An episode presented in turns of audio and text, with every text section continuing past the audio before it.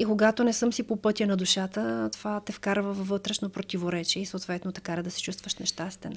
Но използвайки тези методи за себеизследване, абсолютно можеш да намериш отговорите и да намериш и начина да излезеш от, едната, от единия път и да се влееш в другия, където да, да живееш автентично.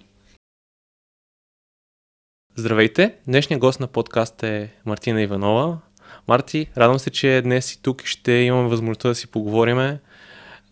За начало, би ли се представила с няколко думи с нещата, които се занимаваш, защото те, те са много и честно казвам, не знам откъде, откъде да започна. Добре, първо да кажа здравей и здравейте на всички, които ни гледат. Много ми е приятно да съм твой събеседник днес.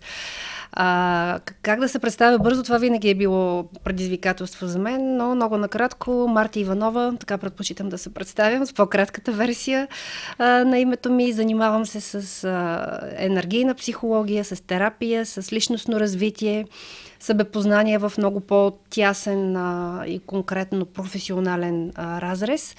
Автор съм на книга, която а, точно която е, която тук, е тук, да, изцели живота си с тези пренареждане на матрицата. Това са всъщност две от основните терапевтични методики, с които работя в практиката си, обучавам хора а, на тях а, в, а, в различни формати, т.е. обучавам и професионалисти от различни помагащи професии, всякакъв вид терапевти, психолози, психоаналитици, аналитици. А, от една страна, от друга страна, разбира се, прави неща, които са достъпни за по-масовата така, аудитория, в смисъл не специалистите, хората, които просто търсят а, начини да си помогнат, да, да живеят по-добре, да се справят с ежедневните проблеми. Правя различни тематични онлайн обучения и програми, наживо обучения. Общо взето мисията ми е наистина тази, тази лекота, която енергийната психология дава на хората в практически измерения, как да се справят с проблемите в живота, как да постигат по-лесно цели, как да намират себе си, да намират големите отговори на големите въпроси. Всичко това през призмата на методите на енергийната психология всъщност го преподавам, обучавам, практикувам индивидуално в терапевтични сесии и вече го има и в книга. Успях ли да го кажа достатъчно? А, да, не. Ние в подкаста имаме време да. И точно това е, това е едно от хубавите неща, че може да се, може да се разгърнеш. Да. Да, а, ера, един от първите въпроси, който искам да започна, виждаш ли това, че вече все повече има търсене на хората да да откриват неща за себе си? О, да, категорично. Преди години, когато започнах, може би вече дванайсет години станах, когато започнах с сайта ми Свой избор, а, тогава бях малко като една странна бяла птица, която говореше за личностно развитие, за духовност, а, нали, с теми, които така разглеждах, които се движаха по ръба и на научното, и на мистичното, малко духовното, а, телесното, всичките тези нали, гледни точки, от които човек може да познае себе си, да си помогне да живее, да, се, да, да живее по, по-автентично, а, по-истинско и по-пълноценно. И тогава беше някакси по-малко хора се интересуваха а, и някакси масовата част от обществото ни гледаше като някакви улуди, такива, дето се занимават с странни неща. Но виждам през годините и то много бързо се развива тази динамика, че все повече хора се отварят, интересуват се, а, търсят различни научни или духовно, защото за мен това са двете страни на, един, на една монета, научното, строго научното и духовното. А, и откъдето и да тръгне човек по някаква посока, стига до, до себепознанието и все повече хора а, се интересуват. Мисля, че а, динамиката на живота ни до такава степен притиска а, хората, че те щат не щат в един момент стигат до някакъв а, житейски етап, а, където натиска на живота ги принуждава да почнат да търсят отговори, защо така ми се случи, защо така се чувствам. А, какво сбърках или а, всъщност къде ми избяга удовлетворението и смисъла от живота. А, срещам се с страшно много хора от много различни, как да кажа, житейски сектори, а, независимо дали са супер успешни бизнесмени, хора на изкуството, медийни личности, които са супер популярни, а, или пък хора, които работят някъде в корпоративен бизнес или си имат нещо свое, мъничко. Въпросът е, че с каквото и да се занимават хората, независимо мъже, жени, независимо от социален, финансов, икономически статус, много от тях в един момент се сблъскват до някакъв предел в живота си и там живота ги принуждава да търсят отговори. И мисля, че това ги подтиква. Недоброволно, доброзорния начин да започнат да търсят по-дълбоко в себе си. Но това е едната пътека. Другата е доброволната. Интереса, който гори в нас. Да, и това са, да, това са две пътеки, но и, и аз това съм разбрал, че по-скоро вече, когато упре, упре тогава, тогава действаме и тогава mm-hmm. се, се, се вглеждаме в себе си. А, ти, ти спомена различен профил хора. Да. Те с обикновено с, как, с какви заявки идват, да кажем, че нещо им липсва или че не се чувстват щастливи от начина на живот, който водят, или нещо им е като товар. Ами, трудно е да, да... Винаги ми е трудно да отговоря на този въпрос, защото има много различни хора. Може би, ако мога да обобщя една по-масовост на явленията, които виждам, когато идват хора с заявки в кабинета, е точно загубата на смисъл, загубата на, на радост, загубата на... някакси на, на цел в живота или пък загубата на силите, на мотивацията да се движат изобщо. Тоест много често хората изпадат в такава загуба на смисъл. И както слушам се как го казвам и мисълта ми веднага отива един век назад, когато пак тогава е, е било актуално това като тема. Загубата на смисъл. Един от така много... важните, много ярките за мен примери в света на психологията, Виктор Франкъл. Той точно за това пише, за загубата на смисъл.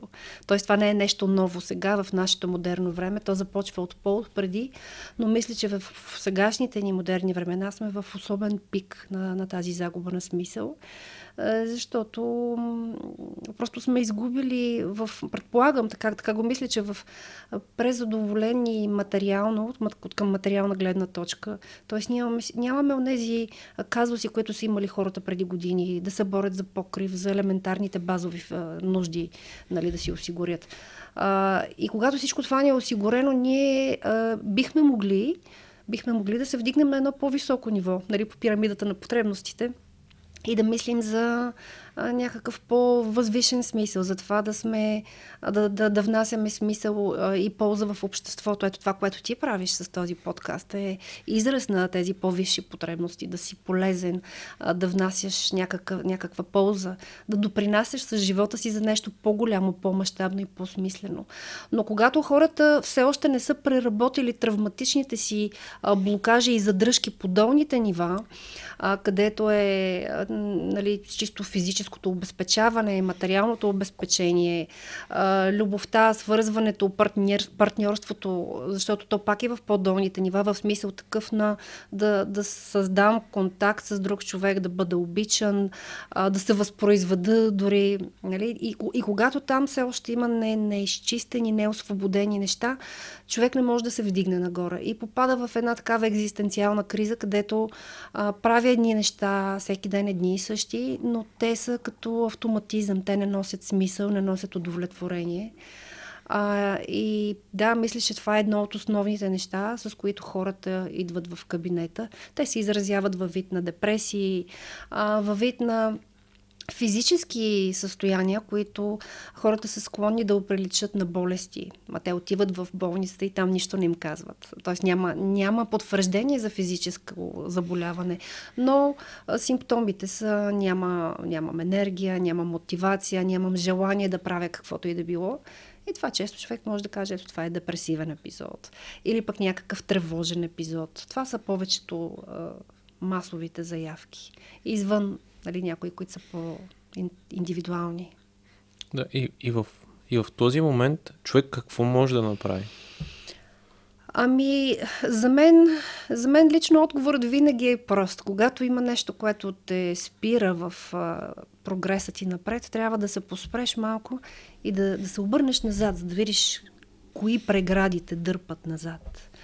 А, за мен лично, а, понеже съм много практически ориентиран човек и искам да избягам тази по-метафорична липса на конкретика, за мен лично в конкретен смисъл това връщане, обръщане назад се случва именно чрез тези методи, за които споменах и които много обстойно описвам като а, практическа поредност от, а, от стъпки, които човек може да, да предприеме.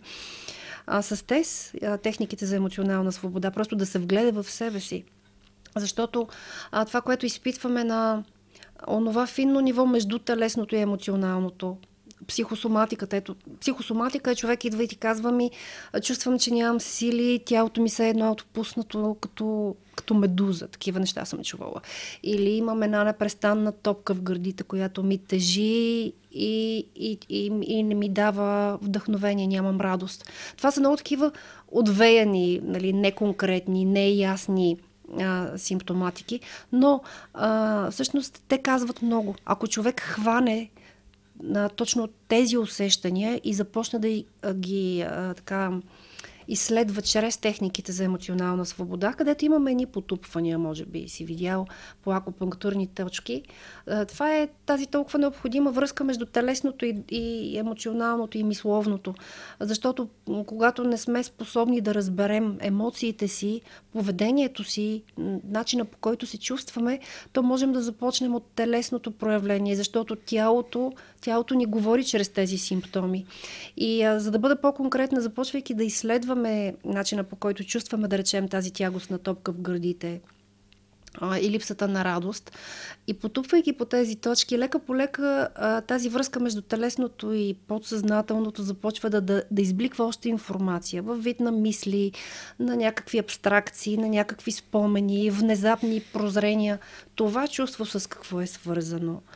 А, и това е просто едно, едно начало. От него започвайки а, и изследвайки начина по който тялото и подсъзнанието ни подават информация, ние можем да се върнем или по-скоро да вникнем дълбоко в себе си и да разберем кое точно не е наред.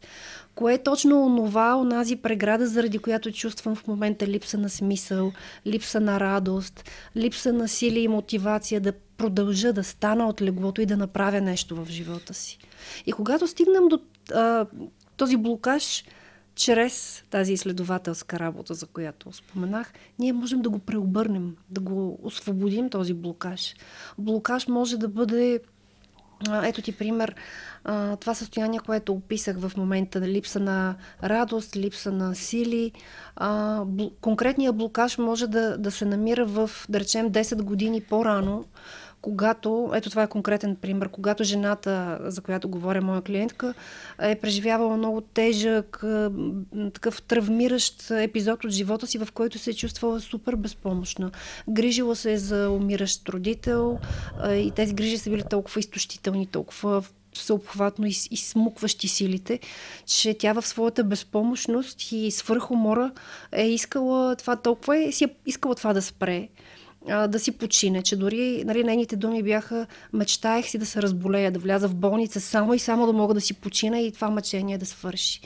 И ето в този травматичен момент възниква една такава особеност в подсъзнанието, в която то трябва да изработи някакъв механизъм да се справи, защото тя, бидейки в това състояние на отчаяние и на свръхизтощение, това е своего рода застрашаващо живота обстоятелство, за подсъзнанието имам предвид. И то трябва да изработи механизъм, за да я съхрани. И този механизъм, след като заплахата отихва, т.е. тези житейски обстоятелства вече са се променили, родителя е починал, тя вече не трябва да полага тези изпиващи грижи, които я, я карат да се чувства безпомощна. И тогава вече подсъзнанието активира този а, спасителен механизъм, а именно: еми добре, ето, искаш да си почиваш, ето, почивай си сега, ще, ще чувстваш липса на сили, ще, ще си в депресивен епизод, ще а, няма, няма да имаш причина да ставаш и да, да правиш неща. Не знам дали става ясно колко, колко особена е тази връзка. Това е блокаж. И ние не можем да го знаем с силата на рационалната мисъл. Ние трябва да влезем през тялото, през усещанията, защото тялото и подсъзнанието имат директна връзка. Шорткът. Работиш с тялото си и когато стимулираш е, чувстващата част, подсъзнанието започва да подава още информация. И по един много лек, нежен и елегантен начин е, ти показва къде е блокажа, къде е преградата, която е сложила пауза между автентичното ти живеене и, и, и тази версия на теб, която си в момента. А, така, ето ти е един пример. Да, и е, е, няколко неща, няколко неща си хванах. Uh-huh. А, и според мен едно от, най- едно от най-ценните неща които може да си вземе човек, е да, да възприеме работата за себе си като изследователска работа. Както, да кажем, си, нали, си желал да, да, да, да се развиваш кариерата, така да, да обърнеш нагласата и да почнеш да осъзнаваш процесите, които се случват в тебе. Да. И, и според мен, а, нали, съзнанието ни е склонно да, да рационализира по един начин и да създаде механизми, които да го предпазват. И езика, на, езика ни в тези моменти става много объркан, когато, когато почнем да се доближаваме до това, до този проблем. Не знам нали това си го забелязала. Mm. Или по-скоро става малко особен и има и такива думи, които издават човек. Когато се доближаваме до кое? До същината на до проблема? До същината, да.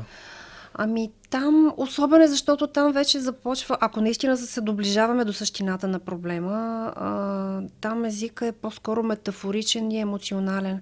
Защото когато ние мислим за някакъв проблем, който имаме, ето да речем този, който хванах, за да дам за пример, а, че съм в депресивен епизод, че нямам сили, че нямам мотивация, че нищо не ми се прави, нали? Ние може да се опитаме да го рационализираме и да търсим с ума си. Нали, говорейки за ум, имам предвид рационалният ум, този, както аз се шегувам, умникът, мислителят, а, който иска да измисли отговорите.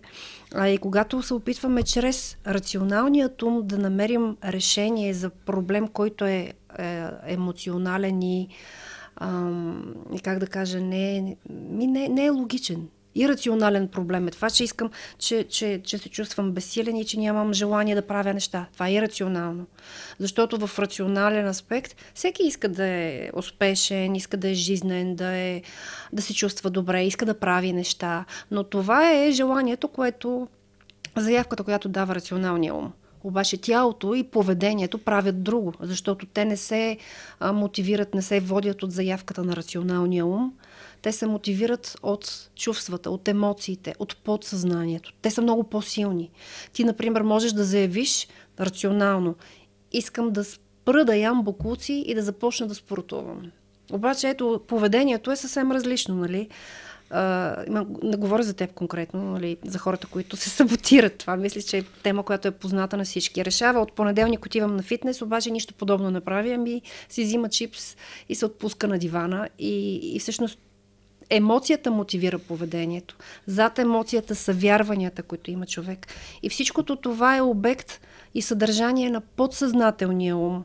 Uh, аз много често така се шегувам и правя една метафорична... Така, едно сравнение между съзнателния ум и подсъзнателния ум, като а, съзнателния ум, мис, мислителят, умникът е все едно този умен телефон, който има определени функции, но той е с капацитета на това технологично устройство. Докато подсъзнанието толкова се обхватно, обширно и с много повече функции, че по-скоро бих го сравнила с цяла сграда, която е технологичен център. Те са несравними, не можеш силата на малкото устройство да преобърне или да превземе контрола на това, което принадлежи на технологичния център. И за това а, ти казваш, колкото повече се доближаваме до проблема, говорим по-странно. А, по-скоро бих, аз бих казала, бих, бих перифразирала, че говорим по-емоционално, по-абстрактно, а, по-метафорично а, и там няма много голяма логика в някои неща. Също както няма логика да искам да съм успешен, обаче да се саботирам и да не отида на еди коя си среща или да не, се, да не направя тези телефонни обаждания. Това е ирационално и затова не е обект на контрол на рационалния ум. И да кажем, че нали сме в такъв... Разбираме, че се саботираме. Uh-huh. Едно от нещата е да се да тръгнем в тази посока на работа с подсъзнанието. Да, с подсъзнанието, защото, пак казвам, нашето поведение е ирационално. Ние не се блокираме и не се а, спъваме сами умишлено. Искаме да сме успешни, искаме да сме здрави, искаме да сме активни, искаме да постигаме някакви цели. Но това го искаме на рационално ниво. Въпросът е, че нашето поведение, когато изразява друго, или пък а, когато чувството отвътре е различно от това, което заявяваме, то трябва да влезем в подсъзнанието. Т.е. трябва да, да направим точно това, което ти каза, да, да се спрем, да се вгледаме навътре, да започнем да изследваме, абе как се чувствам аз, отвъд тези думи, които говоря. Когато казвам, че искам да напиша тази книга, обаче седем години не, не намирам време да я напиша, какво ме спира? А, истината е, че ето, понеже тръгнах да давам този пример, за да стане тази, тази книга факт, аз също трябваше да работя много, много сериозно със себе си. Не, че съм спирала да работя със себе си, но а, ето ти още една посока. С техниките на енергийната психология не работиш само когато имаш проблем, защото нали, депресията е проблем, тревожното разстройство е проблем, фобията е проблем. Нали? От друга страна обаче имаш и цели, които искаш да постигнеш. И някъде там в моята глава от много години зрее този проект. А, и аз много исках да дам на хората едно хем синтезирано, хем просто за разбиране и за практикуване м- нещо. Обаче трябваше да бъде толкова всеобхватно и дълбинно и професионално, а, за да стига наистина дълбоко. Защото сега моята истина, моята гледна точка е, че съществуващите книги, а, въобще нали, материали за тест, техники за емоционална свобода, те са чудесни и стигат до някъде, до, до някъде, където хората се объркват, не знаят какво да правят. Мислят си, че само толкова могат да постигнат. А, т.е. чрез тези потупвания да облегчат някаква емоция или някакъв симптом. А то далеч не е това. Това е само като да забършиш прахта на проблемите. В дълбочина има толкова, толкова дълбинна и професионално приложение на тези методи, че аз просто исках това знание, дълбинното, което е достъпно само за практиците, които обучавам в професионални обучения, да бъде достъпно за повече хора. И то да бъде достъпно по начин, а, който не е объркващ, не е с претенциозен и сложен език. Просто да може да се прилага. А, и така, затварям тази скоба, защото исках да опиша колко предизвикателен и голям проект беше това за мен. И аз, когато започнах а, да работя по него, се чувствах като едно малко момиченце в а, подножието на гигантска планина. И просто а, нали, искам да го направя. Абсолютно го заявявам, че това е нещо, което искам да направя. Но седем години не мога да го направя. Защото и тък в мен се блъскат всякакви такива подсъзнателни прегради. Това е твърде голямо за мен, това е твърде сложно. Това никой не е правил такова нещо. Как ще го направиш? Хем да е просто и достъпно, хем да е дълбоко и професионално. А, и, и всъщност, работейки по това, което ме спира, това беше един процес. А, ако бях работила по него целенасочено, сигурно щях да преодолея всичко и за година, но, но то беше път на развитие. И в този път намирах в себе си какви ли не прегради, във вид на ограничаващи вярвания, които не подозирах, че имам. Нали, рационалният ум не знае, че имаш такива ограничаващи вярвания. Ти можеш да ги намериш само когато влезеш в зоната на чувстването, и то те поведе към, поведе към дълбинната информация, която е в подсъзнанието ти. И така и там намерих вярвания много интересни, че съм глупава, че съм недостойна, че не съм достатъчно компетентна или че това е твърде сложно и твърде, твърде ем, голям труд, който не мога да го направя. И така дигах преградите една по една. И ето в крайна сметка това се получи. А, и давам го за пример, защото всеки човек има някаква своя цел или цели и се чуди защо се саботира, защо не му се получава, защо все няма време, а в същото време прави още хиляда неща. Просто трябва да влезеш отвъд видимото и рационалното, това, което знаеш, и да разбереш чрез това, което чувстваш, какво не знаеш за себе си. Там вече преодоляваш преградите. Да разбереш какво не знаеш за себе си. Това, uh-huh. е, това е много съществено и в твоя пример ти наистина си го искала това. Тоест за теб написването на книгата е, е важен, важна стъпка в живота ти. Да. Но виждала ли си го това, че и с хората, с които си работила, че понякога искаме неща, които реално не са изобщо нашите приоритети. Абсолютно, да, да.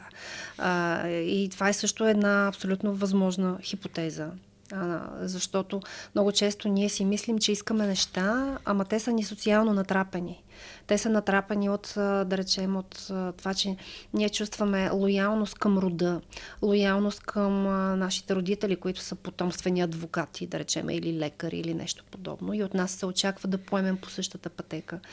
А, или някак си е социално натрапено, че пътя, който трябва да извървиш, е шаблониран от самото начало, че нали, завършваш едно образование, завършваш второ, трето, а, модерните специалности са еди какви си, пътя ти трябва да бъде еди какъв си, да речем, в корпоративните структури. Много, много често там намирам или ме намират хора, които са тотално изгубили смисъла. Те просто правят едни и същи неща, в които не виждат смисъл всеки ден. Висят на едни международни колове с часове, разговори имам предвид, в които не чувстват, че допринасят за нещо смислено. Не казвам, че това е общо валидно за всички хора. Има хора, които се чувстват много на мястото си в тези професии, това е напълно окей. Но, но в един момент, когато човек е пак нали, загубил смисъла, загубил щастието и когато се вгледа в себе си, може да открие и такива отговори, че всъщност аз правя нещо, което не е моето.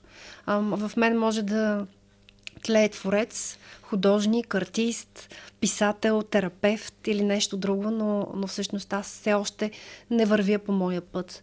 И когато не съм си по пътя на душата, това те вкарва във вътрешно противоречие и съответно те кара да се чувстваш нещастен. Но използвайки тези методи за себеизследване, абсолютно можеш да намериш отговорите и да намериш и начина да излезеш от, едната, от единия път и да се влееш в другия, където да, да живееш автентично. Да живееш това, което реално е за теб. Да, да, да, за което душата ти копнее, за което чувстваш, че си роден, което ти дава радост.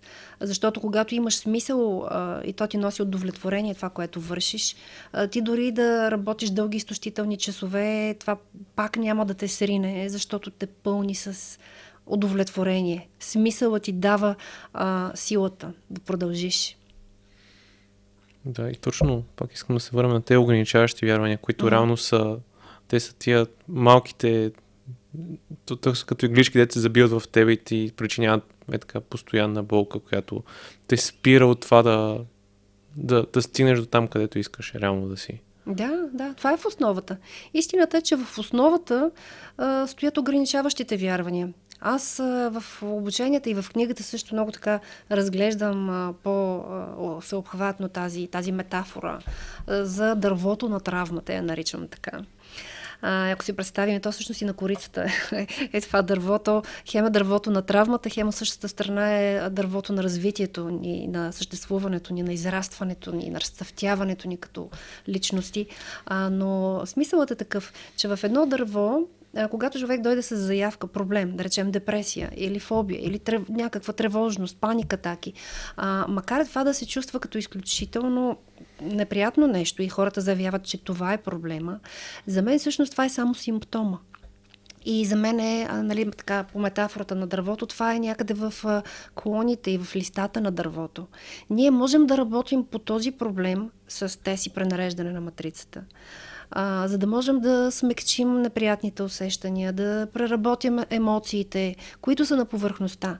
Но идеята е, че зад тези емоции, всъщност, те са само отклик, те са само едно ехо от нещо, което е по-назад и по-надолу, по метафората на дървото.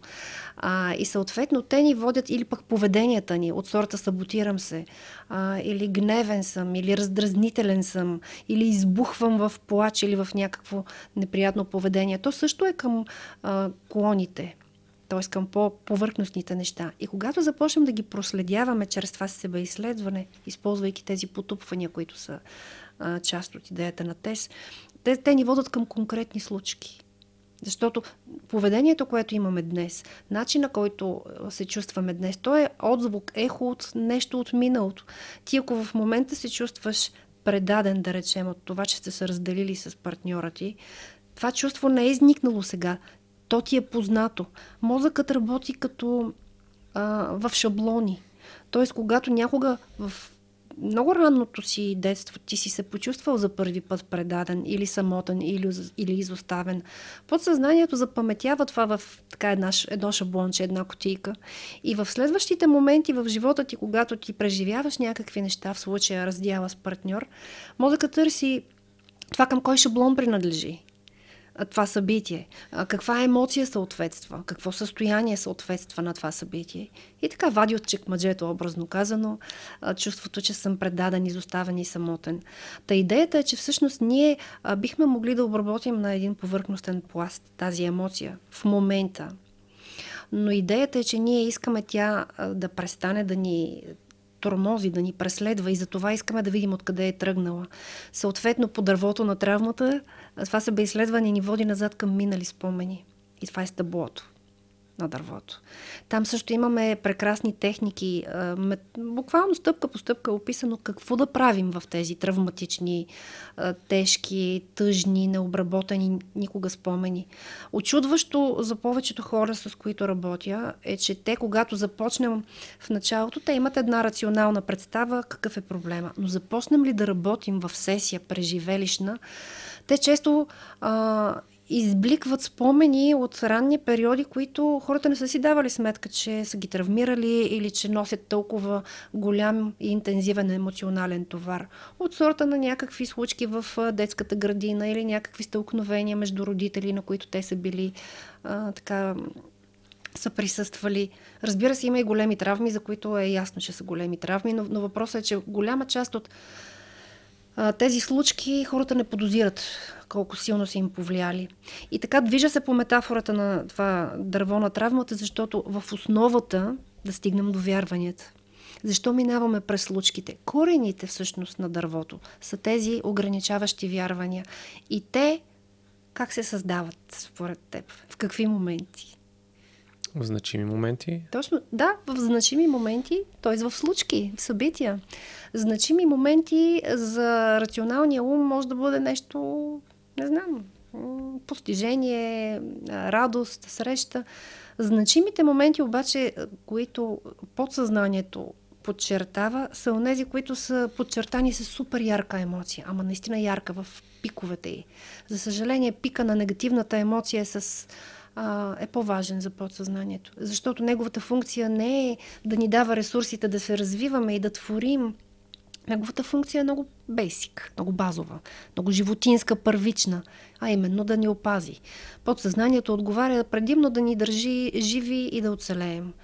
И в този смисъл събития, в които ние сме се почувствали отхвърлени от мама и татко, неодобрени от мама и татко или от други важни авторитети, а, самотни, изоставени, безпомощни или нещо друго в целия този негативен спектър, те представляват заплаха. Метафорично, нали? но, но заплаха за нашето оцеляване, защото когато а, тези хора, които са ти най-важните и от тях зависи твоето оцеляване, емоционално, физическо и всякакво. Когато те не те одобряват, когато те изразяват нехаресване, когато те имат някакви претенции, какъв трябва да бъдеш, за да бъдеш харесван. Това на едно първично подсъзнателно ниво е а, опасност, сигнал за заплаха. И така, за това казвам, че подсъзнанието приоритетно обръща внимание на ситуациите, носещи заплаха, защото то трябва да ги запамети тези ситуации, да им намери а, стратегия за избягване на тези ситуации и съответно да изгради поведенчески механизми, с които да стоим далече от такива заплахи. И там част от цялата тази м- вътрешна динамика включва изграждането на, на вярвания. Тоест, ако, хайде сега ще дам такъв по-простенчески, може би, наивен пример, който да обрисува идеята, но да речем хипотетична ситуация, в която м- бебето плаче, още си бебе, нали, и имаш нужда от подкрепа, обаче майка ти ти крещи, спри да плачеш, или, или излиза от стаята, или в този момент а, се случва някакъв скандал между мама и татко, защото бебето плаче. Нали, това, а, когато си толкова малък, ти още нямаш функции на мозъка, които да отговарят за рационално мислене, но тези части от мозъка, които отговарят за емоционалното възприятие. Да, подсъзнанието си има своите, да. своите и структури. И за оцеляването. И то възприема тази информация и обработва по свой си начин и съответно и започва да изгражда вярване. Вярването е всъщност онази котва в подсъзнанието, която а, дава инструкции как да оцелеем. И ако мама и татко, примерно, се карат, защото някаква ситуация се е случила, и детето възприеме това за опасно, то може да изгради вярване, което да звучи от порядъка на а, не ме обичат, не съм достатъчно добър, а, има опасност да бъда изоставен. Хипотетична ситуация, мама и татко се карат, детето реве, татко се разсърдва, обръща се, тряска вратата и си тръгва. И за детето това е нали, хипотетична ситуация, в която да изгради вярване, че ако плаче или изразявам емоции, ще бъда изоставен. Да? И съответно това поражда в а, зрелия живот поведение може да бъде угодническо, може да бъде поведение, в което търпим а, токсичен партньор и неговите унизителни Защото нали, ни е действия. Страх, че ще си тръгне. Да, да, да. Ето толкова дълбоко може да бъде. И всъщност, нали, човек идва с повърхностния проблем, че страдам във връзката си, защото ме остави а, там партньора и да иска да работи по връзката си, което е окей, абсолютно нормално. Въпросът е, че ти не се чувстваш толкова дълбоко изоставен и предаден и не страдаш три години след приключване на връзката заради самия човек. Ти страдаш, защото дълбоко-дълбоко назад във времето ти си преживял изоставянето и за теб това е супер а, важно събитие и то, то носи сигнал за... А, не знам, за заплаха за оцеляването ти. Така че, виж колко дълбоко могат да, да бъдат нещата. И това, разбира се, може да звучи сложно за човек, който не е терапевт, не се занимава с такива неща. И точно за това всичко съм го описала. И като е, теория, и като практика, как точно този проблем, с който в момента се сблъскваме, да го изследваме, да, да се вгледаме в себе си и да проследим стъпка по стъпка назад кога, къде и защо, за да стигнем до ограничаващите вярвания. Да, може точно корена на, да, нали, на, да, тръбна, да. на негативното, което остана нас, да го изтръгнем под една или друга форма. По-скоро да го излекуваме. Да. Да, да. Ами, именно, точно това е основната, дълбоката, финалната цел. Стигайки до корените, не само да ги идентифицираме, което само по себе си е супер, защото а, с едни стандартни вербални терапии, примерно, ти трябва години да анализираш кое е, как, какво, защо, евентуално да стигнеш до някъде, но няма да ти изникнат конкретните ситуации. Как рационалният ум да си спомни какво се е случвало в бебешка възраст, а, на две, на три, на пет години. Това е несъзнавана възраст. Затова казвам, че рационалният ум няма достъп до тази информация. Но когато влезем в полето на чувстването и на преживяването, по един, разбира се, конкретно структуриран начин, подсъзнанието се активира и то просто започва много така показвани, много, без да се съпротивлява, изважда информация и ни води назад. И ти можеш да стигнеш до конкретния момент в детството, на две, на три, на пет години, на три месеца, няма значение в преживяване. И да преработиш а, травматичния момент в миналото, който дава отражение сега в бъдещето, в настоящето ти. И формира и изборите, които ти ще правиш за, за да, бъдещето. Да, да. А, едно, едно от нещата, които докато слушах, беше, че когато сме деца, ние си мислим, че ние сме центъра на света. И всичко, което се случва около нас, е заради нас. Да, да. И ние реално, когато толкова дълбоки травматични преживявания са останали в нас, когато сме били малки, ние като възрастни реагираме по същия начин, както все едно сме на една, две, три години. Точно така, абсолютно прав си, да. А, много често това също го, го казвам по сходен начин. Когато ти реагираш в една ситуация, в сегашния си зрял живот и се чудиш защо, защо направих тази глупост, защо реагирам толкова незряло, защо толкова много ме боли, защо се чувствам неспособен да се справя с това предизвикателство, защо съм гневен, защо крещях на детето ми. Истината е, че тази ситуация, нещо в нея, играе ролята на тригър, т.е. на спусък, който активира запаметено, неотработено съдържание от миналото. И ти реагираш от позицията на онова малко дете, а не от позицията на зрелия човек, който вече е натрупал житейски опит, има знания, има информация за живота. Ето една такава ситуация, в момента в който си говорим, ми изниква такъв пример. Аз с една прекрасна дама работим и тя точно а, работехме върху една случка, в която тя просто не, казва, не мога да се познае. Аз реагирах отвратително, когато малкото ми дете застана срещу мен и започна а, нещо да я удря или да й дърпа косата. Нали? Това е малко мъничко дете, което нещо е било гневно, раздразнено. И реагирах, казва, направо ужасяващо. Развиках се, разтърсих я и, и после се обвинявах. Защо за Бога действам по този начин? И ние по описания път, по който тук ти разказах, започвайки нали, да изследваме и потупваме, и да изследваме това раздразнение, това чувство на раздразнение и на ярост, което из, избликва в нея. И то ни поведе назад, назад, назад, назад във времето.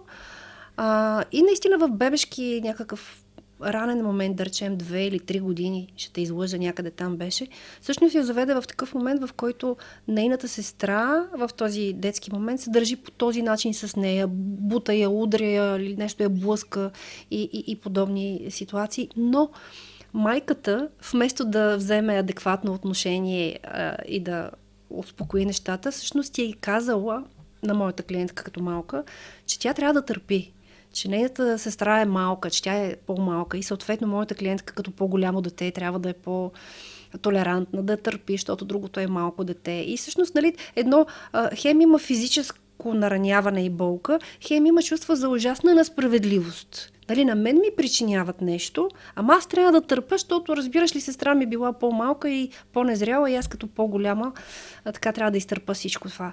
И, и, и всъщност виж колко, каква връзка подсъзнанието прави, асоциативна. А, и съответно тя реагира през а, позицията на онова малко дете, което е на три години, да речем, и преживява цялата тази гигантска несправедливост. И съответно реагира бурно. През гнева, през яростта, защото те са маската на дълбоката безпомощност. Това ли са? Това ли е гнева точно? Да, да, гнева е, това е. Гнева е израз на безпомощност. Гнева е всъщност по външният, външната маска на, на дълбоките чувства, с които не знаем как да се справим. Зад гнева има тъга, има безпомощност, има безсилие, има самота, има чувство за несправедливост, за това, че не съм чут, не съм видян, не съм зачетен. А, да. И в тези моменти, когато се връщаме назад, реално така ли може да изградим една по-здрава емоционална интелигентност? Ами, емоционалната интелигентност, да, защо не? А, даже по-скоро емоционална свобода. Защото за мен емоционалната интелигентност е първата крачка, защото ти, а, за да работиш по-дълбоко със себе си, първо трябва да можеш да се умееш да уловиш своите емоции, да ги валидираш и съответно и да можеш да ги разпознаваш и в другите хора. Това все още не ти дава грамотността как да боравиш със своите емоции. Нали? Просто ги разпознаваш. Но когато за мен, и не само за мен, де, а, но емоционалната свобода е умението не само да разпознаеш, да валидираш, да приемаш своите емоции, но и да работиш с тях по един много грамотен начин, да ги вложиш в себеизграждане, а не в себедеструкция. Защото а, емоционална грамотност и интелигентност е да разпознаеш, че реагираш гневно и това е гняв. Но когато искаш да можеш да управляваш този гняв, да работиш с него, трябва да можеш да го изследваш, да го разбереш, да го преработиш и да го впрегнеш в нещо градивно. Защото е, е, енергията на гнева, когато се преработи и се впрегне в нещо градивно, може да е, е пламъка на мотивацията, която да изгради нещо супер, нещо смислено. На промяната. На промяната, но преди това трябва да преработиш онова, което пали гнева. А то е именно дълбочината на, на, на сянката ни, която, където вътрешното ни дете е наранено, изоставено, самотно, пренебрегнато, преживяло е някаква несправедливост, чувства някакви силни емоции, но не знае как да се справи с тях и затова ги капсулира. Нали? Гнева е просто избухването на нашата безпомощност, която не знае как да се справи с емоционалния си товар. Да интегрираш тази част от себе си, която много дълго време си пренебрегвал по една или друга Точно форма. Така. Има една много хубава илюстрация, мярка се из Фейсбук, на един супер гневен човек, нали, с почервеняло лице. И като му махнеш слоя, маската на червеното лице, вътре има един тъжен, така, блу, нали, син, синя маска, която плаче. И като махнеш тази маска, отвътре се вижда едно седнало с гръб свито, така, дете, което е много наранено. Истината е, че трябва да стигнем до това наранено дете, да преработим неговата тъга и безпомощност и самота. И когато това се случи, всички останали пластове, те се изцеляват, те се пренареждат. И в крайна сметка ти вече нямаш причина да избухваш в гняв и раздразнение, защото корена на проблема вече е изцелен. И нормални житейски ситуации няма да те карат да реагираш по начин, на който да. си, си реагирал. Точно така. А в целият този процес, къ... защото в него има човек, който ти помага, да кажем, терапевт, uh-huh. и как, как ти като клиент, къде е твоята отговорност, нали, в целия този процес? Е, супер въпрос. Значи, когато, винаги когато работя с клиент, искам той да поеме отговорност. Тоест, Това, това не е вълшебен процес, в който терапевтът те хваща и те измъква от блатото. Той ти подава ръка, но ти трябва да извървиш своя път. Така че всеки човек, който работи и иска да направи някаква промяна в себе си, абсолютно трябва да е наясно, че и най-вълшебният терапевт на света да си избере, да го придружава по този път, а, той самия трябва да извърви и да направи своите крачки. И да, да си поеме неговата част от... Защото то реално ти трябва да направиш. Човек. Ти трябва да го направиш. Да, терапевта може да те води, да, ти, да те подбутва, да ти държи ръката, образно казано, да ти осигури едно любящо и безопасно в пространство, в което да излезеш всичкия си емоционален багаж, без да бъдеш съден, критикуван а, и без да се чувстваш зле от това, което носиш в себе си. А, но, но ти сам трябва да извървиш своя път. Аз затова и а, пиша така в първите страници на книгата, че тази книга не е за хора и, и тези методи не са за хора, които а, искат дълго, безболезнено и деликатно да заобикалят проблемите си или чакат някой да ги спаси, някой да свърши работата вместо тях.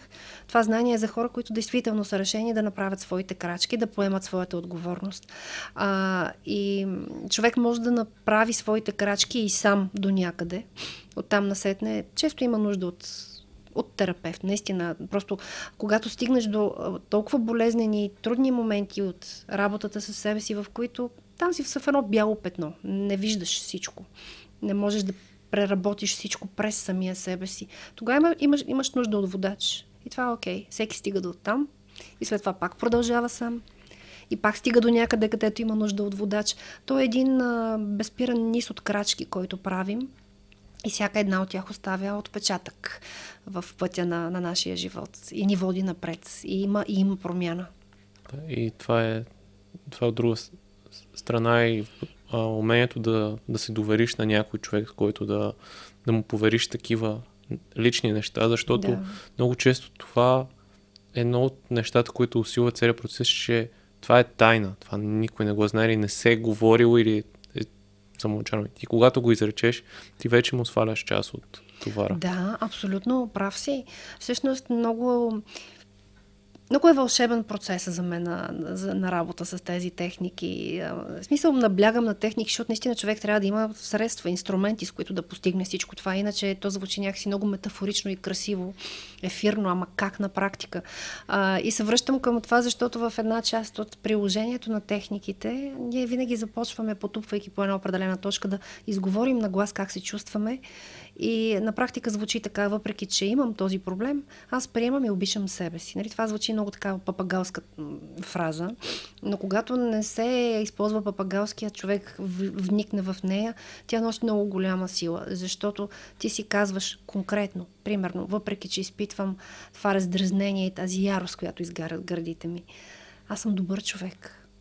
И тук има, има един много вълшебен момент, в който хем се срещаш с проблема си, хем поемаш отговорност, че да, аз наистина чувствам по този начин тази емоция, имам това поведение. И въпреки, че имам това поведение, се чувствам по този начин, аз, аз се опитвам да се приема. Не да се примиря, но да приема, че това е част от мен. А, че тази реакция и тази емоция е част от пътя, който съм извървяла. Че аз като човешко същество имам право на тези чувства. И това е окей. А, и много, много е мощно просто да разбереш. В духовните среди много така върви и ти си чувал, нали, че трябва да приемеш тази фраза, да се да приемеш, да се смириш, да приемеш нещата. Ама да как простиш. Да ги... Да, да. Ама, нали, това, ето това е папагалското, ама когато го приявиш, правиш по адекватен начин, ето само в тази фраза има много голяма магия. Ти си казваш, да, чувствам това раздразнение, което ми изгаря гърдите и въпреки това, аз съм добър човек. И приемам, че в момента преживявам нещо и това е напълно окей. Мехлем. Да, и си казвам, окей, а, наистина имам право да преживея тия емоции. Преживях много неща, поех толкова много на гърба си, просто да му се не види. Имам право да чувствам това. И въпреки, че го чувствам, това не ме прави лош човек. Ей, тук е този момент много вълшебен на истинското приемане. И след приемането вече човек може да направи крачка към променянето. Приемаш, т.е. имаш едно смирение към фактите, да, това е така. И след това вече можеш да промениш нещата. Да, защото аз по-рано си го записах, да знаеш къде се намираш в дадения момент. Тоест mm-hmm. на, на коя стъпка от, от, от този процес, и, нали, защото много често и от сравняване, и от нашето вътрешно желание да сме много по-напред, ние ние реално не възприемаме къде, къде е реалната ни себеоценка в този момент и какъв път имаме да извървиме. Да, да, да. И всъщност, започвайки да работим по този начин, стимулирайки чувстващата част от нас да започне да ни подава информация, ние разбираме много повече за себе си. А ето ти един пример. Работя преди няколко дни с жена, която е с много такава м- хаотична, неясна обща заявка, че еди какви си неща си случват в живота ми, мъжа ми се държи по такъв начин, пък свекър ми се държи по такъв начин, пък детето ме изтощава и, и, и въобще се чувства много неудовлетворена от живота. И започваме да работим по тази заявка, защото тя е нещо много общо. Тук давам една такава друга метафора. Представи си, че в центъра на един голям лабиринт стои същинския проблем. Обаче около него има навъртян много, много голям път. И по този голям път са тези по, по-общите неща. Ние започваме от края на този лабиринт, от тази обща заявка. Не се чувствам добре, не се чувствам м- в смисъл в живота си или съм уморен или нещо подобно. И жената си мисли, че това е проблема. Но започвайки по този начин да потупваме и минаваме през чувстването, в един момент тя осъзна, че всъщност аз нямам проблем от това, че съм уморена или от това, че мъжа ми се държи по някакъв начин. Проблема ми е, че ми липсва любов. Чувствам липса на любов или не обичам себе си. А, и това беше един много такъв мощен момент, в който стигнахме наистина до метафората за това нейно вътрешно дете, което беше точно като на картинката, за която ти описах. Едно свито, тъжно, много мрачно и много самотно.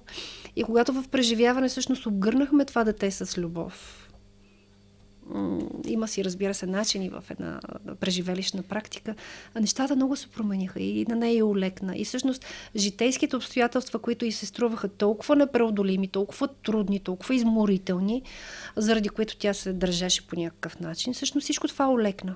Защото намерихме, нали, едно от по-централните проблемчета в нейния лабиринт. Просто липсва ми е любов. Това се свързва с тези дълбоки потребности ние, които имаме като личности.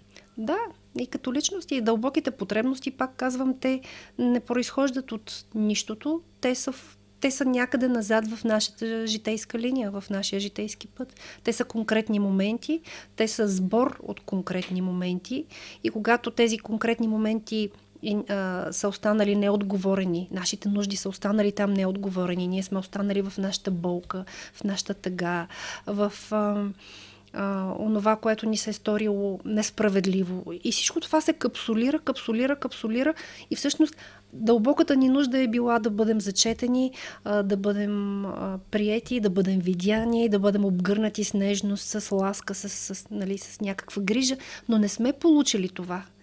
И всъщност, връщайки се назад, намираме онези моменти, в които сме в болката си и не получили отговор на нашата нужда. И там, когато преработим тези дълбинни пластове, това дава отражение сега, в момента. И онова, което ни се е струвало, че е проблем, вече не е проблем. И вече се чувстваме по-добре, а, вече обстоятелствата изглеждат житейските по друг начин. И, и нещата се променят. Да, и едно от нещата, което е свързано с с преживяванията е точно, че ти до този момент си имал само един контекст. Тоест, знаел си, че когато имаш тази потребност и ако тя като дете не е била задоволена, ти ще реагираш по такъв начин. Обаче, както ти го описа, че да обгърнеш човека с любов, той вече знае, че има и нещо друго, което може да му се случи. Не е само нега... този негативен пик. Абсолютно, да. Макар и в тези някои от по-дълбинните преживелищни практики, по-медитативни, там нещата стават много абстрактни, т.е. нали, това общуване с вътрешното дете, там играем с, примерно, с цветове. Нали, нали, човек включва различни ресурси, които за а, подсъзнателния ум са напълно окей. Там са абстракции, цветове, а, визуализация, в която можеш да прегърнеш мъничкото си аз. За подсъзнанието това е напълно окей, много е валидно. Докато за рационалния ум може да изглежда като някаква, някаква измишлетина, някакво въображение. Нали? Ти си го въобразяваш, ти, ти си едва ли не се сугестираш, което не е така. Когато го преживееш така дълбинно, наистина го изчувстваш. За подсъзнанието това е много по-силна заявка за промяна, отколкото ако седнеш да изчетеш пет книги с рационалния си ум, само без да минеш през преживелищност. И нещата се променят изключително, грандиозно се променят. Ставала съм свидетел и участник на сесии с тези методи, в които човек буквално за, за, айде, не за минути, но за половин-един час може да преобърна огромни теми от живота си. Депресия да изчезне. Това не, не, не е гаранция, разбира се, за една сесия, не при всеки, но има такива. За шейсет минути може да, да се пребориш с проблема, който те е карал да се чувстваш депресиран или да нямаш сили. За четирийсет-петдесет минути сме се справили с фобии, които фобии, нали, стандартната психотерапия работи постепенно с някакви стъпки, в които можеш да се приближиш към обекта на заплахата, който ти носи неприятното чувство. Изключително мощно можеш да преобърнеш нещата, когато работиш на ниво подсъзнание. Това е... И, и го пуснеш по една или друга форма и, и според теб в един момент просто хората са готови да го направят. Как, как ти виждаш този процес? Ами да, идват, търсят помощ или търсят начини и методи за самопомощ. Чрез книгите, пак казвам, за мен е една книга като такава, като тази е ценна не просто защото пише интересни или завладяващи, интригуващи неща, а защото има практическа част. И стъпка по стъпка ти а, пробваш, правиш а, и, и преживяваш. Uh, и си казваш, я да видя докъде стигнаха, от тук сега на къде, отваряш и си казваш, аха, и продължаваш. Uh, просто през преживяването можеш да направиш промяната. Това е, това е истината. Да изследваш. Да, не само да изследваш, изследването е първата стъпка, оттам насетне. Като изследваш, намираш, преработваш, освобождаваш. Uh, изследването само те води до um, като една пътна карта. Какво има? Къде е проблема? И когато стигнеш до проблема, там също прилагаш техники, методи, които да преработиш замръзналия капсулиран травматичен момент. Там променяш и убеждението. Падна ли травмата, силната травматична интензивна емоция в различните аспекти на едно преживяване, независимо кога, колко назад във времето е, там ние първо разбираме как сме възприели ситуацията, и след това, а, през, когато емоцията стихне, ние може да видим нещата по друг начин. И вярването, което сме създали в онзи предишен травматичен момент, който сега в момента на преработката вече не е травматичен, защото сме смъкнали всичкото това, интензивното усещане, вече можем да видим нещата по друг начин и това да преработи вярването. Давам един много такъв елементарен пример. А, банална ситуация, в която... М- Тръгваме да работим с мъж, който м- заявката му е, че а, на моменти се чувства изгубен, а, не знае как да, как, какво да предприеме, един вид метафорично на къде да се обърне и какво да направи с някакво, някаква работна задача. Хващаме това усещане, потупвайки, и то ни води а, до една ситуация, която изникна. Те винаги избликват, е така, като тапа от шампанско, неочаквано. А, доводи до една ситуация, която е банална на пръв поглед. Той е малко момче и се намира някъде на село, където м- са избояли треви, жита, нали, високи класове треви. И те са толкова високи за това малко момченце, че му стигат до а, неговия ръст над главата. И той се чувства безпомощен, изгубен и изоставен и не знае на къде. И е самотен. И е в тоталната трагедия, че е самотен и изоставен и няма кой да му помогне и той няма ресурса да намери своя път. А, и когато влязохме в този спомен, беше много динамична, много интензивна емоцията. Човека се разчувства, разплака се, преживяваше го, нали? Усещането, чувстването се върна от този момент. Хубавото на това потупване е, че когато ти си в интензивна емоция и стимулираш тези акупунктурни точки, всъщност тяхната цел и смисъл е, че те въздействат върху центровете в мозъка, които отговарят за реакцията на страх и болка, т.е. минимизират реакцията им. Изключват този център, амигдалата в мозъка, която избухва в стресова реакция. По самото потупване. Тоест те активират и други дялове на мозъка? Ами те, те по-скоро притихват функциите на, а, на стресовата реакция и съответно а, амигдалата, тези, тези базовите структури в мозъка, които реагират а, на, на заплахата и се активират веднага в хормонална реакция, която блъска кортизол и адреналин, защото, нали, ти си в някаква заплаха. И това потупване всъщност стихва тази реакция, из, изключва алармата в мозъка. И поради тази причина всички бурни емоции и усещания много бързо се утилизират, стихват и човек тогава е способен да види друга гледна точка, по-спокойна.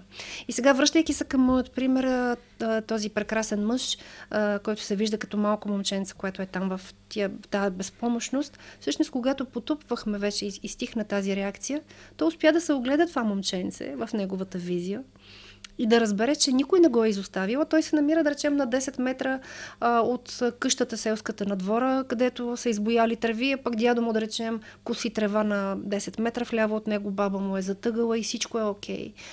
А, и всъщност, когато вече той може да види друго възприятие, да добие друго възприятие за случката, която се е чувствала травматична, която е била интерпретирана в миналото време като травматична, то цялата тази верига на, невроните, на нали, нервната, невронната верига в мозъка, която веднага е стимул-реакция, т.е.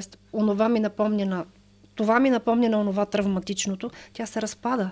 Вече няма такава условна реакция, защото връщайки се в спомена, който е бил ужасяващ, там вече няма чувство на ужас. Там има чувство за спокойствие, за разбиране, за окей, окей ситуацията. А, и тогава това ни позволява да преобърнем и вярването. Защото вече като виждаш ситуацията по нов начин, с ново възприятие, а, то, то вече не обслужва вярването, че съм неспособен да се справя. Просто... Нали? Много, много е готино. За миг става, когато човек лезе в дълбоко. Променяш структурата. Точно така. Да, и то, абсолютно това не е метафоричен израз. Ти буквално променяш структурата, дизайна, в който са свързани невроните в мозъка. Това е изследвано, доказано, тотално вълшебство. Да, а, аз преди малко те направих тази метка за нали, да се включи друг тяло в мозъка, защото преди време аз съм работил с И М Д Р и едно mm-hmm. от нещата, които, е, което, което са ми казвали хора, е, когато съм малко по-стресиран, просто да се опитам да, да, да, да mm-hmm. си движа очите от една в друга посока и така реално амигдалата, може би не, не знам как е точно научно, но амигдалата намаляваш интензитета на нейната mm-hmm. функция и ста, по- повече се разпределя между различните дялове в мозъка. Да, това е точно така. Между другото, в основната рецепта на ТЕС, както се нарича, а, има и М Д Р. Тоест там има движение на очите, има различни а, странни, странни нали, неща, които правим от сорта на движение на очите, а, тънаникане, броене на глас. Всичкото това са неща, които стимулират всъщност различни дялове и центрове в мозъка, за да може, а, както аз често се шегувам, жичките, които са на късо, да, да се разпадне. И, и това е много бързо се разпада тая условна връзка между а, нещо, което сме чувствали травматично и реакцията, която имаме, защото то вече не е травматично. Буквално красив процес е, когато влезеш в дълбочината и го изучиш и му разбереш логиката.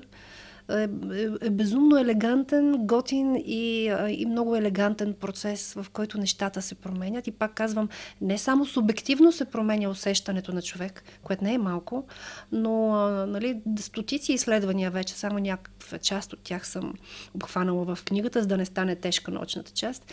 А, но има стотици изследвания, които аргументират, описват, обясняват какво точно се случва в човешкия мозък и човешкото тяло, когато прилагаме адекватно ТЕС и пренареждане на матрицата. Да, как се променя и то, то нещата имат логика. То, когато хванеш логиката, е тогава вече става. Да, да, да. Точно. Макар и на, не логична за рационалния ум логика, но, но пак когато хвана, разбереш логиката, всичко, всичко изглежда вече лесно.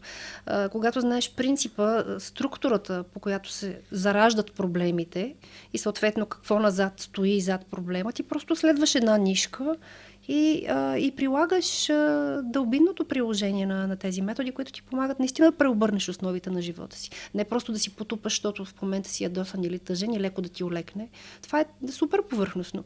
А идеята ми е, нали, че много от а, достъпната информация в интернет за ТЕС стига само до там, горе-долу. Което е, нали, когато знаеш колко много има в дълбочина, нима няма да искаш да го дадеш на хората, които знаят само това, което е на повърхността. Да, същината. Реално да. Не просто да, да създадеш ново поведение, което да, да те облегчава временно. Ми да, новото поведение, виж, поведението се мотивира от емоции, емоциите се мотивират от е, вярвания, И, и в крайна сметка, ако ти просто работиш само върху това да си коригираш поведението, някакси да избереш съзнателно, рационално, да решиш, че трябва да спортуваш. Което може да се получи, да? Сега, не знам, зависи при различните случаи. Но съзнателно да решиш, че трябва да... Аз не знам, да не си депресиран, не знам как става това. Няма как съзнателно, рационално да си наложиш и това тотално да ти промени трайно поведението. Защото зад поведението ти, то, нали, то е функция на много други неща. Това, което стои в основата на поведението ти, ако него не го промениш, то колкото и да се опитваш да си коригираш поведението, с много усилия ще държиш някакъв курс известно време и след това пак ще кривнеш. Защото това, което мотивира поведението, все още не е променено.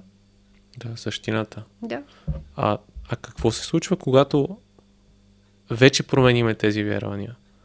Обаче ние, нали, ние сме в кабинета, ние сме в осъзнаването, в промяната на нашата перспектива за света. Uh-huh. И как вече се случва следващата стъпка от това, че сме разбрали нови неща, да реално да ги приложим и да, ако се налага, да променим събитията и място, в което се намираме. Ми те спонтанно се случват промените след това. Ти, ти вече не чувстваш а, пречките, които си ти пречили да напишеш книгата, не чувстваш пречките да напуснеш токсичната връзка, просто го правиш. Не чувстваш онази тежест, която те кара да лежиш часове в леглото и да нямаш желание за нищо. Ти просто се събуждаш, имаш ентусиазъм и ги правиш нещата. А, просто... просто твоят вътрешен свят се е променил, гледната ти точка за външния свят се е променил и ти вече е, нямаш преградите да правиш това, което искаш да правиш. Което рационалният ум казва, ето сега искам да отида на фитнес, отиваш на фитнес. Искам, а, иска, искам да приключа тая връзка, вече наистина имам сили да я приключи, отиваш и а, предприемаш конкретните действия. То просто става, вече нямаш, не чувстваш преграда.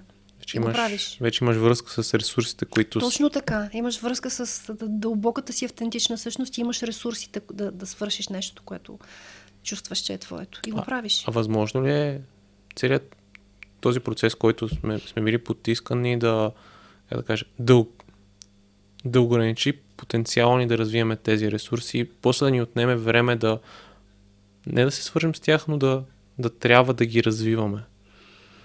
Не съм сигурна, че те разбрах правилно, т.е. дали с тези техники можем нещо да ограничим. Не, не, не по-скоро го казвам, от въпросът ми е, а, да кажем, преработваме вярванията си. Обаче, да кажем, искаме да имаме, а, да сме обичани, да сме в добра връзка. Uh-huh. Обаче имаме процес, през който, а, как кажа, трябва първо да приключим сегашни взаимоотношения и след това вече и да, нали, да, да да поработим върху себе си известно период, за да, за да имаме шанс. Нали? Да, да.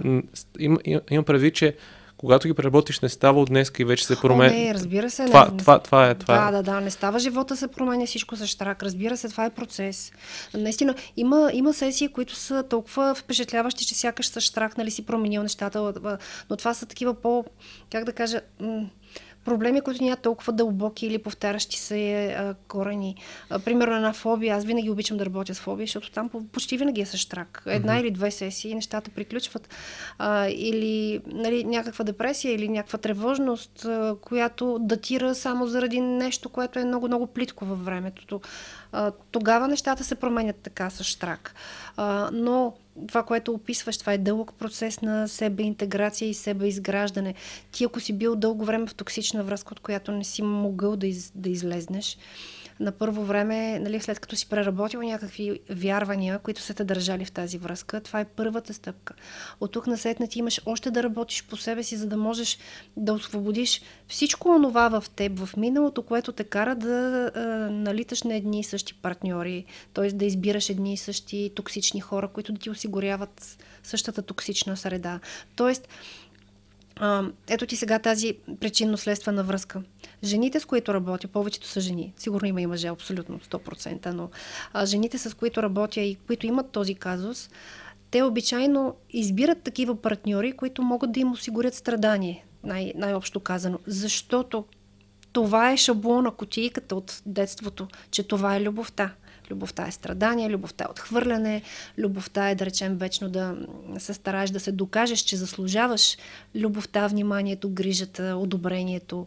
А, и съответно, нали, когато в ранна детска възраст ти създадеш убеждение, че това е любовта, ти в зрялата си възраст идентифицираш такива партньори, които могат да ти осигурят онази представа за любовта.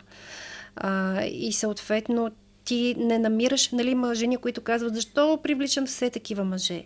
Ми не ги привличаш само ти, ти просто само такива идентифицираш като партньори, защото всички останали добрите момчета, а, нали, интелигентните, спокойните, тези, които не ти активират болковата частица, която ти си обвързала с любовта, те не са ти интересни. Радарът ти изобщо ги, ги идентифицира като потенциални партньори. Така че изли, излизаш от една токсична връзка, намерил си своите ресурси да, да продължиш и вече когато искаш да намериш истински нормална, удовлетворяваща, пълноценна връзка с друг човек, имаш да преработиш всичко това в себе си, а, което пак би те тласнало в ръцете на неправилния човек.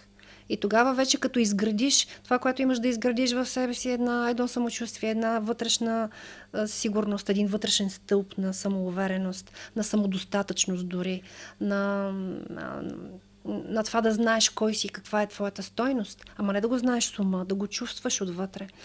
И тогава вече ще бъдеш, хем ти ще бъдеш по-адекватен партньор и няма да влизаш и ти в някаква токсична роля на жертва, на агресор, на нуждаещ се, на прикрепящ се, на, нали, всякакви такива роли, които са много нездравословни.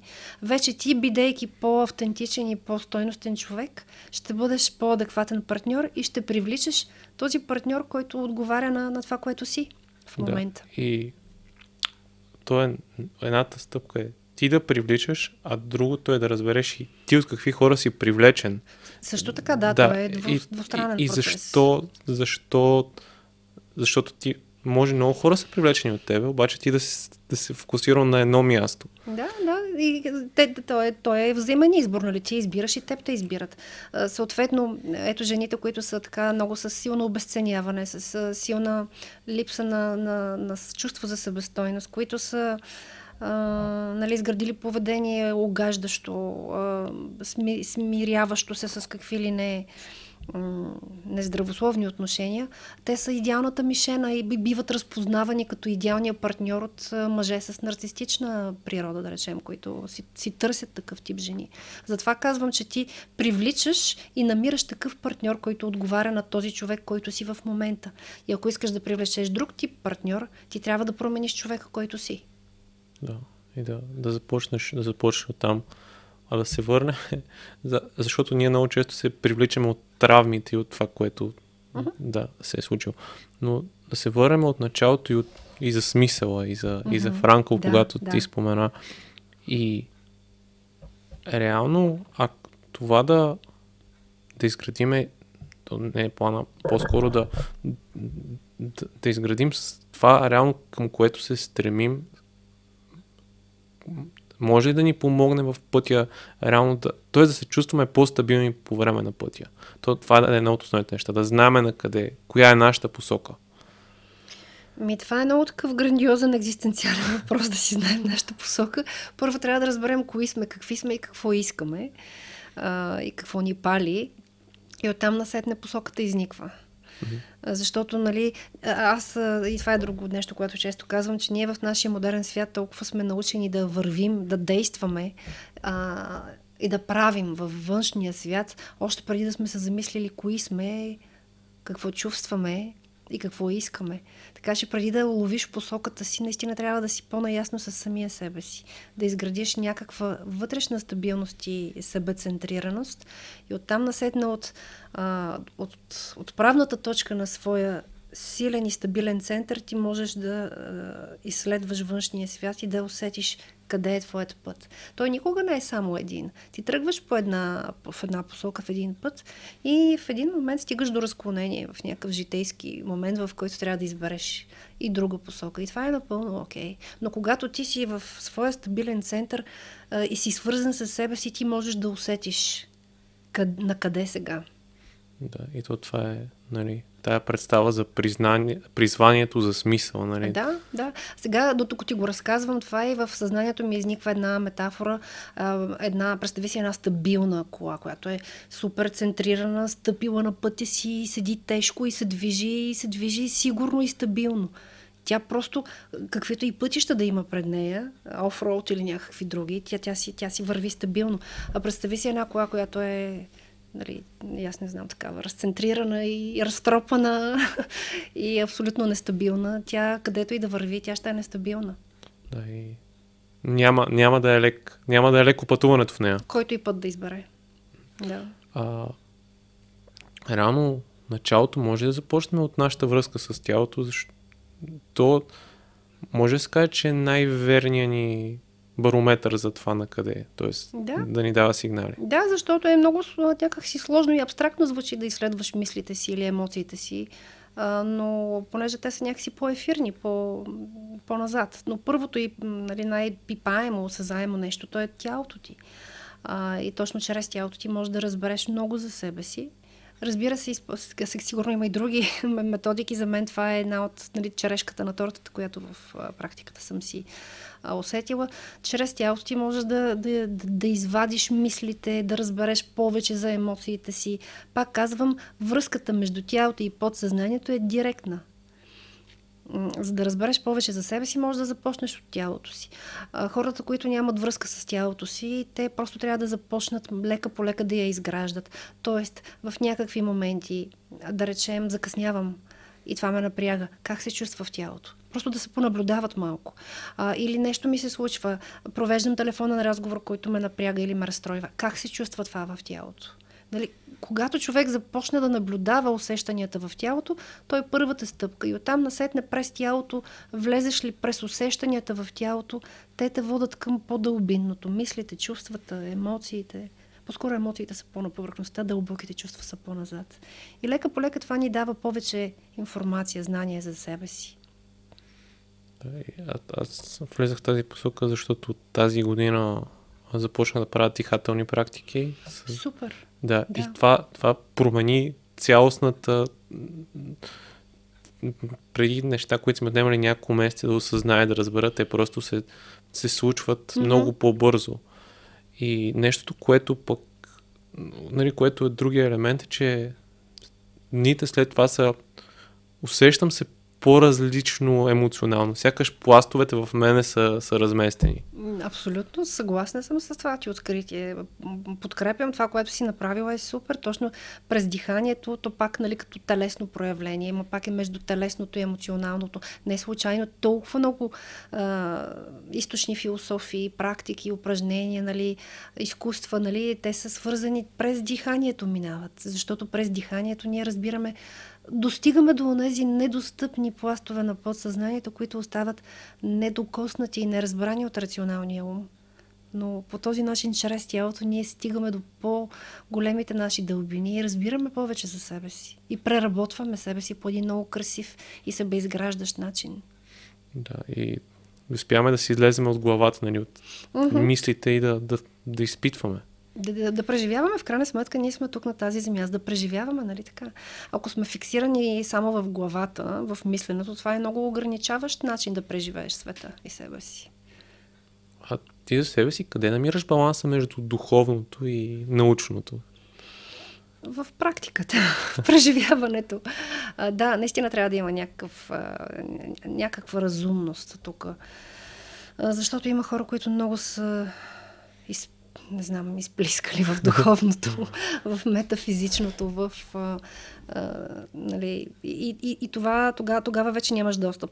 Тогава пак си непълноценен, както ако си непълноценен, ако си само в главата, ако само бягаш в някакви духовни постулати, а, но не работиш с тялото и мислите и емоциите си, ти пак си в, в, в някаква такава нецентрираност.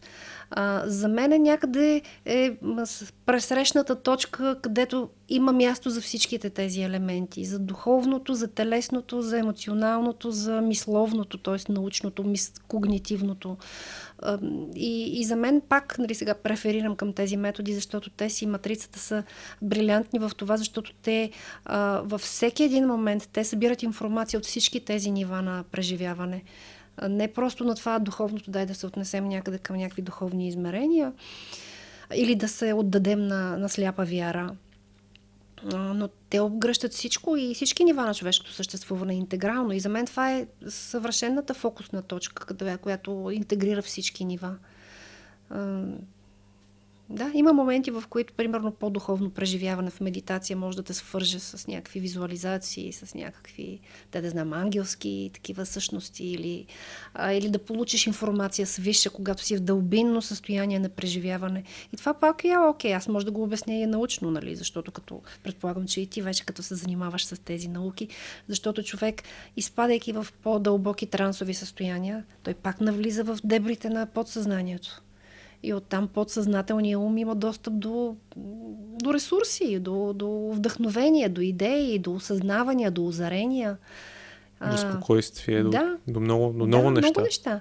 Ето, кой, кой от нас не е преживявал нещо подобно, да речем, че се е отнесъл в някакво приятно мечтание или просто си е разтоварил мислите и се рее в нещо си под душа. И изведнъж ти идва отговор, който си го търсил месеци наред, си го мислил и си, си, и си се чудил какво, как да направиш. Но то просто идва. Просто защото ти си се отпуснал и си в едно трансово състояние. Трансовите състояния имат различна дълбочина. Дори това а, нали, мечтание под душа също е вид трансово състояние на, на по-повърхностно ниво. Но като влезеш в по-дълбока релаксация и медитация, ти влизаш все по-дълбоко и все по-дълбоко. А, и ето ти от нощна гледна точка, мистичното преживяване пак може да се обясни. Защото влизаш в тета вълни, примерно в делта. Гама вълните са особено състояние, в което има озарение, нали, такова някакво бау, проблясване, в което ти преобръща света, такива а, мистични преживявания. Но мистичното през научното става много обяснимо и разбираемо.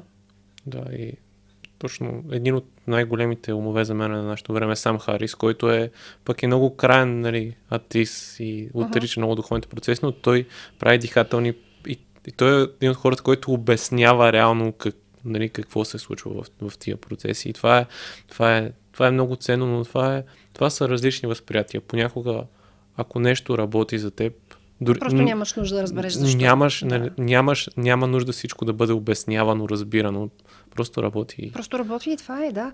Всъщност, Гари Крей, който е основателя, създателя на цялата методология ТЕС, той ще е жив, той човек, да, да, му е, да е здрав още дълги години. И той, той е инженер, той не е психолог. И като инженер той казва, мен, на, на мен интересува а, нали, някакви дълги от а, такива протяжни обяснения, защо нещо не се получава. Аз съм инженер. И за клиента винаги има значение, а, има ли резултат. Нещо работи ли за клиента.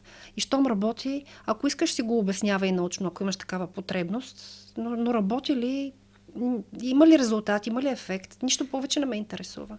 Имала съм сесии, които са много е, уау, такива е, впечатляващи до, до степен да те накарат да се усъмниш е, с рационалния си ум. Що за щуроти в момента се случиха? Къде се отнесох? Какво се случи? Какво беше това, което видях? Това е истина ли е? Не е ли истина? В крайна сметка, накрая е важно има ли резултат. Един такъв много уау случай, интересен съм описала в книгата си, в който една хронична болка, ама хронична болка на кръка, която не се сещам за диагнозата, ишиасли лумбаго ли, как се наричаше, някои от тия, нали, сериозни диагнози. Ами, тази, тази болка хронична, която жената имаше над седем години или десет или колко беше, не помня, тя изчезна. Тя изчезна с една странна сесия, в която тя се върна тип регресия, нали, в много друго време, и която беше толкова впечатляващо и, нали, човек може да се усъмни, защото наистина звучеше странно. В крайна сметка има ли резултат? Има. Минаха, не знам, когато писах книгата, от тогава ми бяха минали две години, сега са минали повече и болката я няма. Да. Може ли да го обясниш всичко по-научно му? Не можеш. Работи ли? Работи. Както не знам кой беше казал, работи ли, не го пипай. Нека да, да стане да, така. Да. Да, това си е, нали, малко да. и по-такъв. Да, няма нужда постоянно да, да ровичкаме в една рана. То понякога и когато работиме върху себе си, има нужда малко да си починаме, да се напастат нещата. О, да, да, да, разбира се. Не е нужно в този смисъл, не е нужно непрестанно да търсим проблеми в себе си, да търсим какво да си променим, какво да си а, апгрейднем, нали, какво да, какво да ни е наред. Просто живота си върви и е хубаво човек обаче да има знания, да има грамотност, да може да знае как, когато някакво житейско препятствие или изпитание се изпреши на пътя ти, това е неизбежно, а, как да реагираш по-адекватно, а, да имаш под ръка а, практични инструменти за самопомощ и да вървиш напред. То може би да се намери този баланс е едно от най- от, от трудните неща. Тоест, да. В един момент прекалено много да не ровичкаш в себе си. Ми, в един момент то, то се напасва някак си. Става част от а, ежедневието ти. Както ти в началото си започнал с дихателните практики, вероятно те са били нещо ново и не си знаел как точно да ги интегрираш а, в живота си. Те в един момент стават стил на живот. Нали? И, да. Просто си намират своето място. Интензитета на дискомфорт спада с времето. Нали? В началото mm-hmm. може да ти е било много дискомфортно, той от като всичко ново нещо, което правиш, но с времето се научаваш и се адаптираш. Да. Но по-скоро това, което се случих е, че това го виждаме, че и аз до известна степен съм го имал, че в един момент малко свикваш с този терапевтичен процес и в един момент прекалено много можеш да останеш в него. Има такъв риск, да. Има такъв риск, но дето се вика, животът като те попля, попляска от тук там и ти помага да си намериш центъра и а, нали, тази зона на баланс, в която наистина нещата вървят. Mm-hmm. Като баланса не е, не е момент на и не е състояние на, как да кажа, на неправене или на о, губи ми се думата на, на, на пасивност. Ага. Не е пасивност. Не, баланса не е пасивност. Баланса е точно, представи си тая супер стабилната кола, която си е стъпила на четирите гуми и си се движи балансирано и, и, и, и се среща с различни предизвикателства по пътя. Но се среща, не е... Ми, да, не стои пасивно. Нищо в живота не е пасивно. Няма такова нещо като спокойни дни, дали като си почна да си пожелаваме по нова година, всичко да ти е спокойно, да ти е а, нали, така, леко. Хубаво е да е леко, ама, ама да ти е спокойно. Не, няма, няма такова нещо като спокойно. А, непрестанно си в движение, непрестанно си в а, някаква динамика. Въпросът е ти как преживяваш тази динамика. Дали ще те разбие пътя или просто си вървиш стабилно, центрирано и си се движиш по своя път. И знаеш как да се справиш с предизвикателствата по пътя. И реално смисъл на целият този процес е ти да, си, да станеш стабилен в един момент и да можеш да си, нали, да. И с малки регулации по време да си... Точно така. Е, сега от време на време нещо, нещо се случва, спукваш гума. Да. Трябва да сложиш да долееш масло, нали, използвайки тази метафора. И това е част от пътя. Просто трябва да знаеш как да го направиш. Да, и да си... да се чувстваш по-добре, по, нали, да, да, да знаеш, че можеш да, че можеш да се оправиш от всички тия ситуации. Да, каквото и да се изпречи на пътя ти, ти просто си вървиш по твоя път и ам, да, преодоляваш препятствия, наслаждаваш се на пътя, да. Стигаш до нови места. Да. А, Марти, благодаря ти за този разговор. На мен ми беше много ценен, много приятен. Много неща си извлякох за себе си. Вярвам, че и хората, които са ни слушали и гледали, също ще, ще вземат много за себе си. И благодаря ти за книгата, която ми подари. Със сигурност ще, ще прочета и ще, ще си взема много неща от нея. Насрещно благодаря. Беше удоволствие да водим този разговор. Дано сме били полезни на всички, които ни гледат и слушат. Книгата, вероятно мога да кажа, изцели да. Живота си с ТЕС и пренареждане на матрицата. Тя вече е в продажба. Ти присъства на премиерата. Беше много готино да сме заедно, макар и виртуално. А, и може да се намери на един лесен адрес в интернет. Да, ще го оставя долу в... в... тескнига точка ком. Да. Добре. Да. Okay. Добре. Добре. Благодаря ви, че гледахте и слушахте този епизод и до следващия.